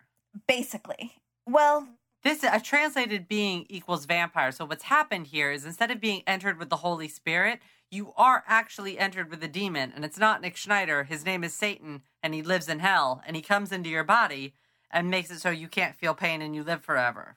You don't have to drink blood, and you can be out in the sun though, because Lori loves Hawaii. So vampires usually can't be in the sun. New vampire, new kind of and vampire. you know Lori likes to look at herself in the mirror. So so it's de- so it's Satan possession. it's it's a mix of all kinds of things. Okay. Um, it takes three days to get translated, which I thought was very quick. You could have it done over Memorial Day weekend. Back three day weekend, back to work on Monday. Is everybody that's in the 4400 they have 144,000. That TV show I love, and it's confusing me. every one of the 144,000, all of them have been translated? See, this is what is not clear. It's none of it is clear if they're supposed to like find these 24 144,000 are they supposed to translate them? Was Ape does they think April was a translated person already or were they going to be like recruiting them to translate? Does the translated person have the ability to translate another by like performing some ceremony or touching them or something? I don't know. It's very unclear. And no one even knows what's happening in the end of times. Like the 4400, I mean, you know what I mean. Are they going up to heaven and everyone else is on the earth and the earth stays the same? Or is it like there's all these war and destruction and people fall into the pits of hell and the 144,000 go up to heaven? Or is it like everyone else dies and they stay the same? Or Option on like B. an earth too? Is there like a second earth that comes up? I think that the people who are not part of the chosen, they are swallowed up into the pits of hell. And so either earth becomes like a utopian heaven or they are taken to the higher plane. They're taken to heaven, to the Heaviside layer. Someone on Twitter called it Earth 2. Yeah, or earth. I think fine. it's an exact replica, but without all the unchosen people. And no food because you don't need to eat anymore. But then why wouldn't you? So you is So then like what's the point? what could you not transpose, transform your children to go with you, or you are they're not chosen, so you can't, and so then you're trying to save them from the end of times, or we'll find out more about what she thought about them, but. The it's just it's muddled. That's all I'm gonna. It's just It's muddy. it is not clearly thought out. But this is what I'm talking about. It That has a lot of holes. the ser- the sacrifice slash ceremony that Ian went to is the translate. He was translated. Oh, but so that means Melanie is translated? Oh, for sure. She was translated a long time ago. Alex and Melanie. Yes, that's why she's not worried about any of this because she's sort of like, well, I mean, none of this really matters. But I see where all the hype is, but it doesn't really matter because she's. No, because Chad made it sound like Lori was very special. So are there uh, Well, because I think there's. No, there's higher level. people? She's translated that she can like She's perform a the ceremony. translated. Super translated. Yeah. Super trans. Mega translated. Like Megatron. She's a super trans. All right, go ahead. So so this was my favorite part, my most exciting part. Okay. Yeah, I'm ready. Hit it me. says every fantastic idea is a reality somewhere. So if someone has once created like lore about giants or centaurs or fairies, that means it is real somewhere. And it says in print Harry Potter is real. The spells and curses in Harry Potter are real. It says that. And I was so excited. I was like, yes, I knew J.K. Rowling was a prophet. I'm never going to bring my keys with me. I'm just going to alohomora of myself into my apartment from now on. You can't. You're not translated. You're not one. You can call them. Call Melanie. I'd like to become translated. I have several wands, they just need to be activated. I have an embarrassing number of wands. You do because people keep buying them for you, though. I know you're not buying them all yourself. That's a, it's a good gift for you, but Yeah. everyone knows it's a good gift for you and thinks no one has gotten it for you thus far. So let's just put it out there in the world. Kimberly has a lot of wands and she doesn't need any more, but it's very nice of you to think of her. Thank you.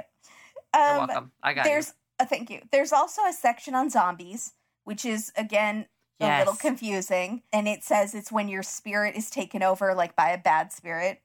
Um, so this is where it gets more. Um, This is where we get the heavy stuff. this is where it gets more um defam- defamatory. That's Def- not the word. Defamatory, deflammatory, def- inflammable. Yeah, you Yeah. got it. Go. about Melanie. So she says she told Ian, and then Ian wrote it down that Lori and Chad told her that her husband Brandon was possessed, and they might need to take care of him. So when Melanie was acting all dumb to Keith, like I didn't know if Alex had something to do with it. I didn't want to think of it, and I asked him, and I don't think he had anything to do with it. Like she fully knew he had something to do with it because Chad and Lori told her that they were going to have somebody take care of Brandon because Yeah. he was possessed. So then Chad and Lori told Melanie that this is where this gets really bonkers.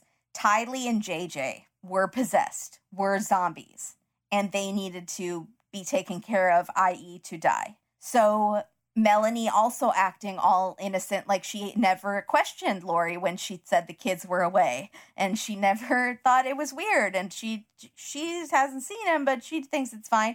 Right. She she knew that they were planning to do something to the children ahead of time. So, can you imagine that? Can you imagine believing in something so hard and believing so much that all of these things are real that your reality has become like so distorted that when someone says, well, the children were possessed, so we had to take care of them, that doesn't cause you to blink an eye. You're like, absolutely, they have to be taken care of. Well, Age means nothing. We've talked about it before, but on this show, but um the places that um how do I say this? The places um our world, our country, the things that have become acceptable Right. that were not acceptable a few years ago, each one happened so slowly and then became a huge outpouring. But then by the next day, there was something new. So you kind of forgot about the thing before it.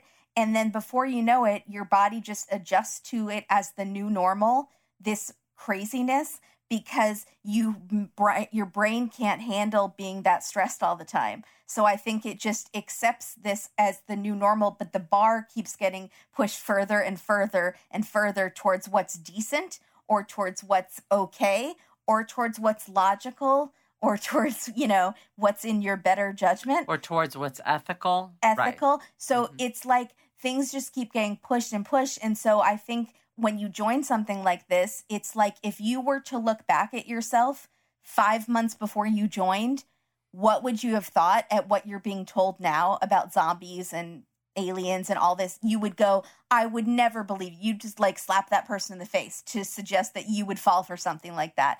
But it happens so slowly and um, in such a way that is done that it just becomes like the new normal so that when you're presented by these new things you're kind of like okay well we're here now so this makes sense because this is where we are um it's Wow. insane but Oh, yeah. so then Melanie told Ian, again, Melanie's full of poop because she's acting all innocent about where the Mhm. kids are. She told Ian she wondered what Alex might do to the kids. And because they were supposedly zombies and needed to be taken care of. And she told Ian that he was so dedicated to their faith that no task would be too difficult for him to accomplish implying even killing his two like Nieces nieces and right. nephews, you know? So she knows what happened. Um yeah. Yeah. so Angela the follower tells Keith that you just do what you're told. If God has told you to do this, you do it. Um, it's like Abraham sacrificing his son because your family will be together in the afterlife anyway, which doesn't make sense because they killed these kids because they were possessed and they weren't part of the 144,000. So how are they going to be part of the 144,000 in Because heaven? killing them I don't kills the demon. understand. So then they automatically jump the line. They cut in line and get to go to heaven earlier than the. But then, do they count as part of the one hundred forty-four thousand? Is it now one hundred and forty-three thousand nine hundred ninety-eight? Because the two kids are already there. If you're part of the 144,000, is one of your special powers like maybe you can bring people back to join you? Or you can visit those who have died? You can well, resurrect. no, Lori believes she can go through the veil of death and port portals. Right. So she can go visit them. So death means nothing to her. Where are they? They're through the veil, Kimberly. Stop asking questions. They're through the veil. Are they in the same place she is going to be with Chad after the 22nd of July? I can't tell you that. It's a secret. You are not on level 65C of Narnia. wi- wizardry at Narnia. okay. I, I'm sorry. I was too forward. You haven't So- earned the right to know the answer yet. I'll So- let you know. now we're going back to Lori. She's landing in Rexburg off the plane, being taken into court. Colby comes to court because he just wants to find out where did my brother and sister go and why won't my mom tell. His wife is gorgeous, Oh, yeah. so pretty. Mhm. Um, Lori is still refusing to say where the kids are, so that devastated any like Kay, the sister who thought they were going to get an answer. You're not Yeah. going to get an answer, and then now they think that her hearing set for July, and they think they're going to get an answer then. I don't think they're going to get an answer then. Also, is it scheduled before the 22nd? But again, they don't think that anything. after. But what is she gonna do? I really want it to be on the 23rd. That's when I want the hearing to be. So she shows up and she's just in shell shock of like, what have I done? Well, this one guy who predicted all that, all those prophets that was it, which one guy who kept changing the date? He kept saying he misread the the texts, and it was actually like three months from now. And then when that date passed, he's like, "I misread it again. I'm so sorry. I'm my bad. I'm so embarrassed." That's in it's- Parks and Rec that he does that. No, it's that's real. It's based on a real guy. Um, it's one of the real guys. And there's always people that like read the like Egyptian texts and say that like it says that there Yes. it's been supposed to have come so many times. So But I want to see her face when she's depressed on the 23rd. well, she's either gonna say someone misread the text and it's fine, or she'll kill herself. I was just going to say she needs to be on watch on the 22nd, like nobody's business. Yeah. Seriously. Yeah, I'm pointing at you, but sorry. I know that. that's rude. I'm, So- I'm making a point. Chad is not talking. However, the SH is going to hit the fan soon for Chad.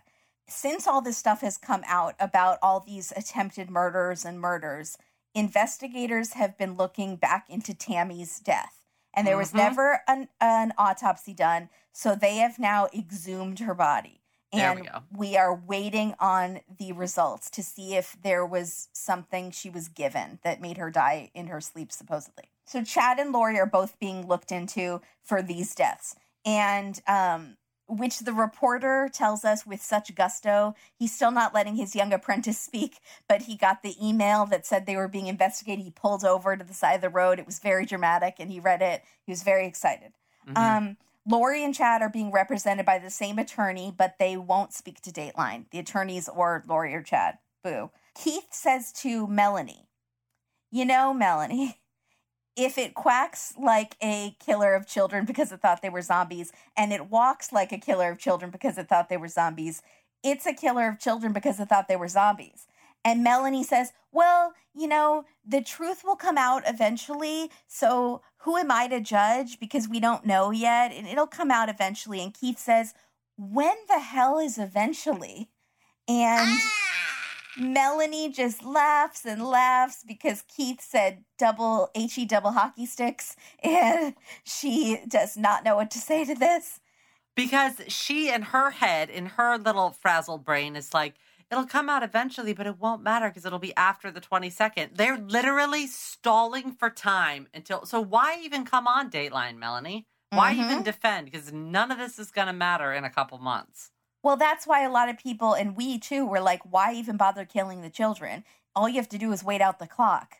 If something's, you know, like Here's you just don't want to Well, spend six more months with them. So there must be something in the doctrine that is like if they if the day comes, the whatever it is, their rapture comes and you have a demon, you're done. There's nothing we can't save your soul anymore. Oh, you have to get rid of them before. Purify the soul, kill it with fire before, and it better not have been fire. Do you know what I'm saying? Okay, but here's Right. Here's Right. my thought. How does COVID 19 play into all of this for these people? Are they like, told you, end Uh-huh. times? That's what most people think. They're like, we told you the plague was coming. We told you the um, the frogs and the locusts and the whatever. That's in Judaism too. That's in all of them. But like we told you that it was going to get really bad. We were right all along. So we still don't know what happened to the children. I'm guessing the third episode will be called "What Happened to the Children?" exclamation point instead of question mark. Except no, it won't because we're never going to find out. No, the third episode is going to be the children, and it's going to be what happened.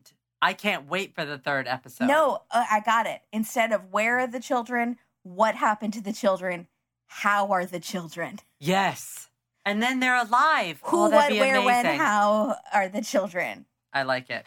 Um, Or okay. who is Nick Schneider? That's what the real. And then we question find out that Nick Schneider is actually a bully that beat up Chad in high school. And so he's like, oh, that bully, his name is Nick Schneider. He was a demon. Yep. Or he was wandering through the kids section and it was the bully from a Beverly Cleary novel. It totally is. I know Ramona Quimby. yeah. Ramona Quimby versus Nick. Oh, brother. Um, this episode is dedicated to Olivia W, Elizabeth M, and Heather B. Ladies, Is Elizabeth M my mom? It could be. Maybe. Mom? No, it's not. Are you my mommy? Okay. Hi. Thanks, guys. Thank you guys. Elizabeth, you live in a state that is so beautiful that I really might want to move to. What state? I'm not going to say, I'm just going to be very vague. Olivia's last name, I'm not going to say it, reminds me of one of my favorite foods.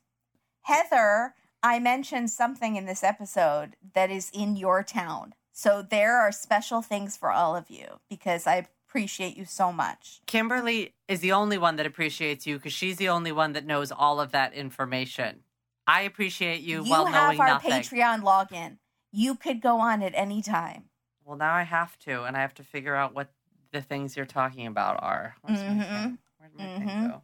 But seriously, you guys, we really, really appreciate you. Like I said, we've had a drop in downloads. Patreons are being the biggest help right now. So even everyone at like the $2 level on up, we appreciate every single one of you so, so much. We know it's hard right now. So we so appreciate um, you supporting the show. Thank you. Thank you guys, especially Olivia, Elizabeth, and Heather, who might be a new girl group, the Chipettes. Olivia, Heather, and Elizabeth. Doot, doot, doot, doot, doot, doot, doot, doot. Is that, was that it? Yeah. Was that the Chipettes or was that Alvin? Theodore? Jeanette, El, no, Jeanette, Brittany, Eleanor. or Doot, did doot. is that their song? That's what I used to sing for them. But the I used to sing it to the Alvin Simon Theodore. I don't think that they ever Did had. they have their in the balloon movie? They never had their own song. They had "We Are the Girls of Rock and Roll." Yeah, you better believe Of it. Yeah. Oh, I that. And then love they that had- song. My mother, that's who I need. Wish Uh-huh. I could turn back the hands of time, keep things the way they were. Do you remember that one? It's the Mm. saddest mom song in the world, It's really sad. and it's appropriate for Mother's Day. Maybe I want to buy time. her a skylight frame. I know. Um, All right. B-roll bonanza. Do- Is there Yeah. anything that exciting? Sure. Uh, I really enjoy pageant footage. Yeah. So I could have stood more of it, but I was really excited we got it at all. I really, really enjoy that. Um, hmm I thought that that shot of Keith with the overhead, did we get that last time when it's through the fan swirling? Yes. Yes, Okay. we did. I liked it. I It's a didn't notice it last time, but I saw this. Also, why do they have Colby staring into the sun exactly? Like, did you see that? He's like outside squinting, and it's like a close up on his face, and he's just staring and his hat's into the on sun. backwards, so it's not protecting him from the. Right, because we want to see his beautiful eyes, but like I'm also like I think that's bad for you, man. I don't I don't know if I'd do that. I don't know if that's a good call. Did you get any B-roll?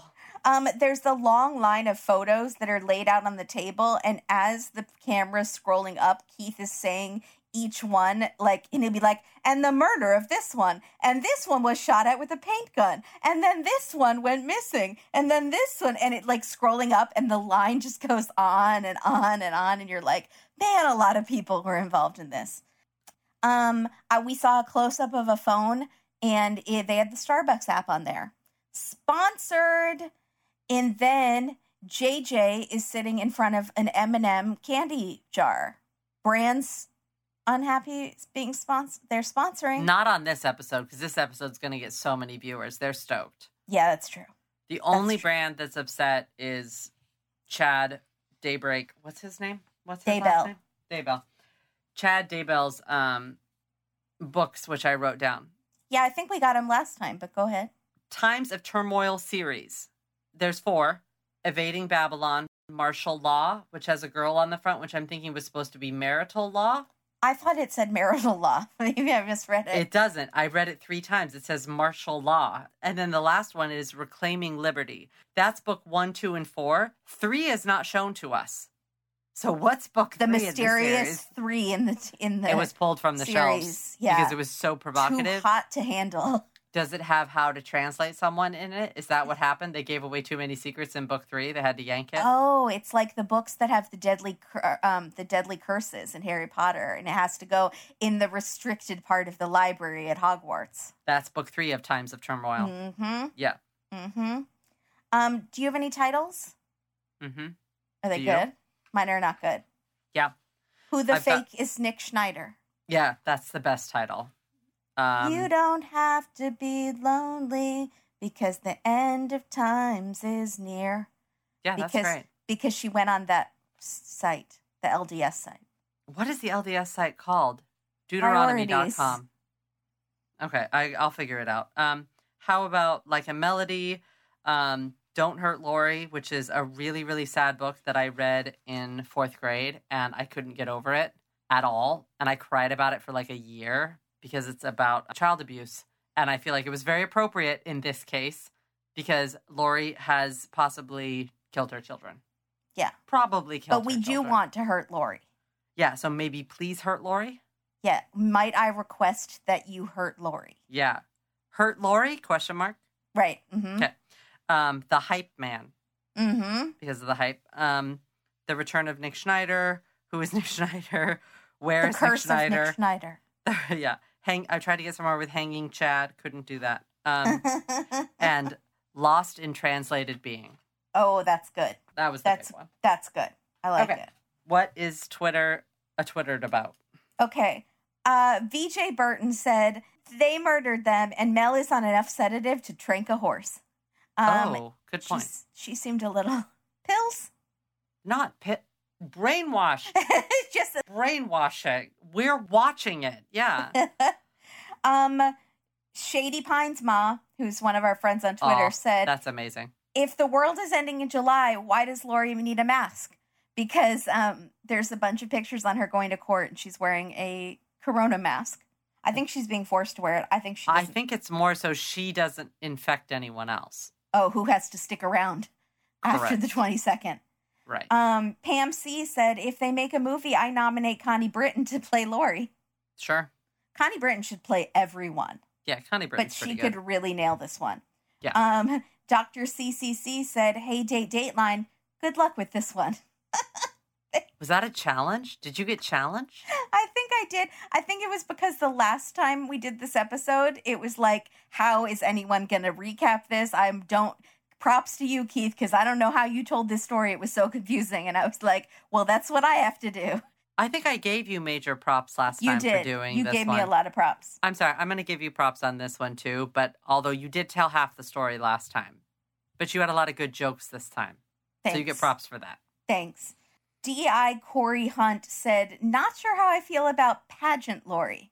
I think I agree with you. Ah, I feel right. I mean, it seems right that, and it's, it seems right that it's a Mrs. no, I just don't know if I liked if I would have voted for her if I was a judge. Did she win? She did win, didn't she? No, she was just in the competition. She didn't place. I don't think she placed. I think there were no told her. pictures of her with a crown. And they would have said it. They would have been like, "She placed third. She was third runner-up, and Miss Mrs. Was she Miss Congeniality? No, No.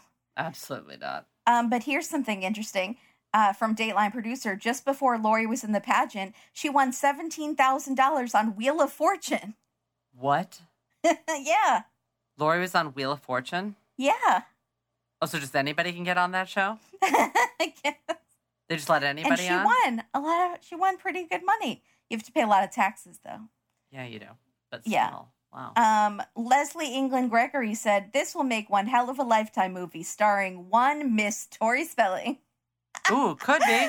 Um, Lori would be so pissed if it was Tori Spelling playing her, but she she could do worse. So, Yeah. Get Heather Locklear to play her. That seems about right. oh, interesting. Yeah, that's not bad.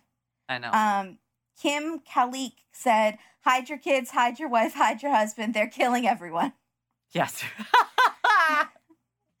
That's pretty clever. Norge Alba said, "Are they out to kill 144,000 people?" Maybe under I under, misunderstood the gist of this cult.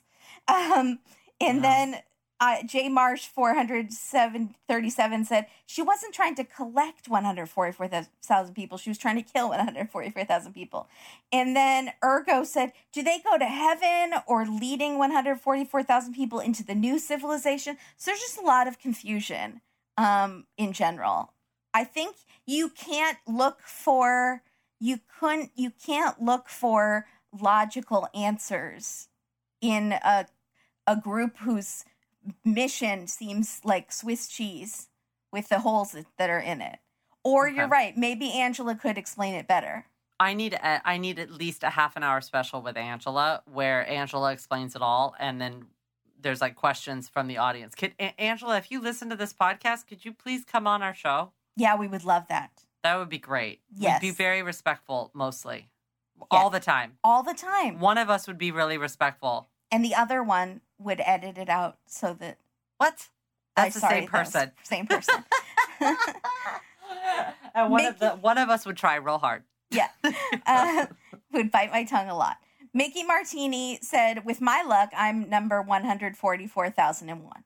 Yeah. Um, Dog Lover Ohio said, um, in January, this sounded absolutely ludicrous. Now it just sounds ludicrous.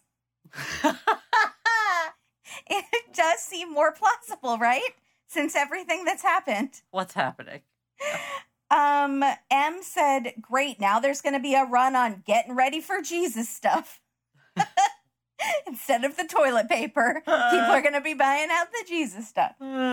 Um, Matt said, "To be fair, I've asked St. Jude to help me with QuickBooks because that stuff is hard." Um, uh, it, people are wild said, "Okay, Angela's boss could have just blown on the cartridge and the computer would have been fine." Hashtag praise him. and yeah, I know she's doing her favorite uh, King of the Hill, which is praise him. Praise- yeah. Um, Kate said Nick Schneider, what an a hole. Wow. what in the world? And how many Nick Schneiders are out there right. that are just like uh, uh, rolling their eyes, like, really? Oh, man. Laura said, I think it's the demon in me that's making me eat all the quarantine snacks. Yeah. me too. hmm Alex Major said she could travel all over the place, but got wedding rings that were thirty four ninety nine. Come on, great point. Were they trying to like keep it under the radar so that if there was like a thirty four ninety nine charge, what Charles wouldn't notice? Charles was dead already. Newsflash! I know it's a joke, but like seriously, what? Why didn't they splash out? I don't know. They go to Hawaii all the time. Mm. They have no expenses because their children are gone. They were saving it jet ski money. Rita Balu said, Why even bother buying wedding rings? She's got four of them just sitting around. Four times. Okay. Yep. Shameless Seamus says, There is no such thing as being possessed by zombies. You are mixing your horror genres. Yeah, that's you know what that is. That's inexcusable. That's And, just lazy writing. yeah. I'm irritated. Jody Hoyt said, Wait a minute, we have zombies, but we don't have a Walmart? Yeah, it's frustrating.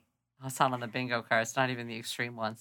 Nancy Fuller said, Keep in mind, these people are all stone cold sober. Imagine throwing alcohol into the mix. I feel like it'd get better, to be honest. I feel like get them drunk a little bit and they'd be like, I don't think so. That's not going to happen. Wait a minute. Did we put Satan on the extreme cards? Um, no, we have Finding Jesus, but we don't have Satan. We should put Satan on a card. Okay. Brad Milner said, The ginger intern still remains quiet. They're like the Penn and Teller of journalism. They are. Absolutely. Well said. Well, well played, my friend. That was good. Um, Brad Milner again, a hearing in July. Your Honor, my client requests the hearing be on July 23rd. Um, okay, this was the good stuff. Date I don't know why I said it like that. That was weird. Um, Dateline producer said um this is the good stuff. the recording device that Ian used was on a key fob. Okay? Mm-hmm. So Brad Milner said, Hey, babe, do you know where the kids are? And she says, Why are you holding the keys to my face? It was on a key fob? Really? Yeah. Yeah. And he's like jingling the keys in her face. Where are those kids? Whose idea was that? How irritating is that that he's like rumbling the keys in his pocket nervously? Oh, and the guy who's listening is like, geez, that's loud. God, Jeremy, I told you not the key fob. No key fob next time. At least put it on the back of a cell phone or something. Exactly. Put it on something that would be natural for you to be holding at all times. Yeah. S. Melly said, I give Melanie and Ian two more minutes of marriage. I don't know. No, but he had the ceremony. They've been translated now, so they're they're good. I'm telling He's you. He's a robot. It's easy to say married to a robot. yeah. Um, your lamb says Keith talks to these people like the meanest therapist in the world. I love it. yeah. He totally does. He calls I them like it. out. Um, your lamb also said Zulema. It feels fun on my mouth. Zulema. It's not an aerobic class. Right. Okay. Um, your lamb also said, "LOL" at someone agreeing to marry Colby with those mother issues. Oy. Yeah, it's true. Talk about mommy issues. Well, I don't think so. He seems pretty well adjusted. I was pleasantly surprised by Colby, but I didn't mind his YouTube videos. So I was like, okay, I'm glad that he's I'm glad he's on there at least defending his good name. Like, we're not all like this. Right. It's not, you know, it's not this isn't an apple doesn't fall far from the tree and situation. he's not totally in denial. Like I'm sure the kids are safe and she's totally fine. Like he's not at all. Like what the F happened here? Yeah. And then why isn't she saying anything? Exactly. It's he's more like, what's wrong with my cousin? Why is Melody acting like a lunatic? Yeah. Mhm. Um, S. Melly said, "Total." Okay, so this is you know Lori dresses with the um, she's fond of the Hawaii on the butt type skirts. So S. Melly said, "Totally asking for a friend, but how old is too old to wear words on one's bottom? You can oh, do it, like S. 16. Melly. You can do S- no, 16. sixteen. Okay, good to know." Hard, hard, sweet 16. After that, not so sweet. Elsa Canada said, I wonder if Lori is astounded that she can't find a portal out of prison. Great point. Um, and my last one is uh, not about this episode at all, but it's about our double date with Dateline that we just released. Um, Miss Mystery in Ascot Estate. Mystery at Ascot Estates. Um, and her name is Liz Bombimbo. Said, "My new goal is to avoid dying in any manner that makes Kimberly and Katie debate whether or not I flush the toilet." it's pretty good. Yeah. That's a solid life goal, I think, and dying goal. Yeah, good luck with Yeah. that. good good luck with that. We'll still discuss it now that we know. You're be, like, I'm skeptical she can pull it off. it's gonna be, it's definitely gonna be discussed. She can try. All right, everybody. Follow us on all of our social media on Instagram, Facebook, Twitter. And Kimberly's very good at responding on Twitter and Instagram. Facebook is not her favorite, according to I'm- her. Yeah, I- it's I thought it would be better in quarantine. But it turns out I'm still pretty busy in quarantine. It turns out no. And um, Yeah. apologies that I have not been on my Instagram account in quite a while. I'm practicing social distancing from Instagram. it's for my mental health. It's good for me. And I'm not entering any contests right now. Again, for my mental health. It's important. Contests. Yeah, when I asked people to let me know if I could put them into for con- Oh contests yeah, to win yeah, things. yeah, yeah. No, it's not good for me. I'm taking a break. I'll be back when it's better. That's all. All right, um, everybody. leave us a review on iTunes, please, or Apple Podcasts, please. Yes, and don't forget to set your downloads. Yes, thank you so much. And in case we haven't asked enough of you, don't watch alone. Except now we're asking you to, to watch alone. Yeah, it's not confusing. Watch with Nick Schneider because I'm sure he's a pretty good guy. No, he's inside you already. So there you go. He's, He's a, always with you. You're never alone. use this time in social isolation to tap into the Nick Schneider inside of you. That's see what- beautiful. if he tells you to kill someone, though, well, I mean, it's really the people who aren't infested with Nick Schneider that are killing people. So I think Nick Schneider's actually an all right guy. We'll see. You're so right because Charles was probably one of the best people. see, there you go. Crazy. Bye, everybody. Props Bye, everybody. Nick Schneider. tell. No, I'm just kidding. What it was it really bad? What level? Oh, it's worse. It gets so much worse. There's a whole nother story that she want Joni wants me to share on the podcast. I'll share it another time. But give me a hint. She had to flag down a fire truck, you guys, and get help from them To do what? because she got lost and she didn't have service on her. I can't even. You guys, I- where? her and Where? Ralphie rode in a fire truck. It's a whole thing. I can't even. She lost She her went car for a, keys. she went for a walk and got lost. Yeah, it's a whole thing. You guys just don't. She rode in a fire truck. She had a great time. So I, know she did, but I I'm imagining you hearing the story. I was yelling a lot. You Yeah, need I to can- be committed. So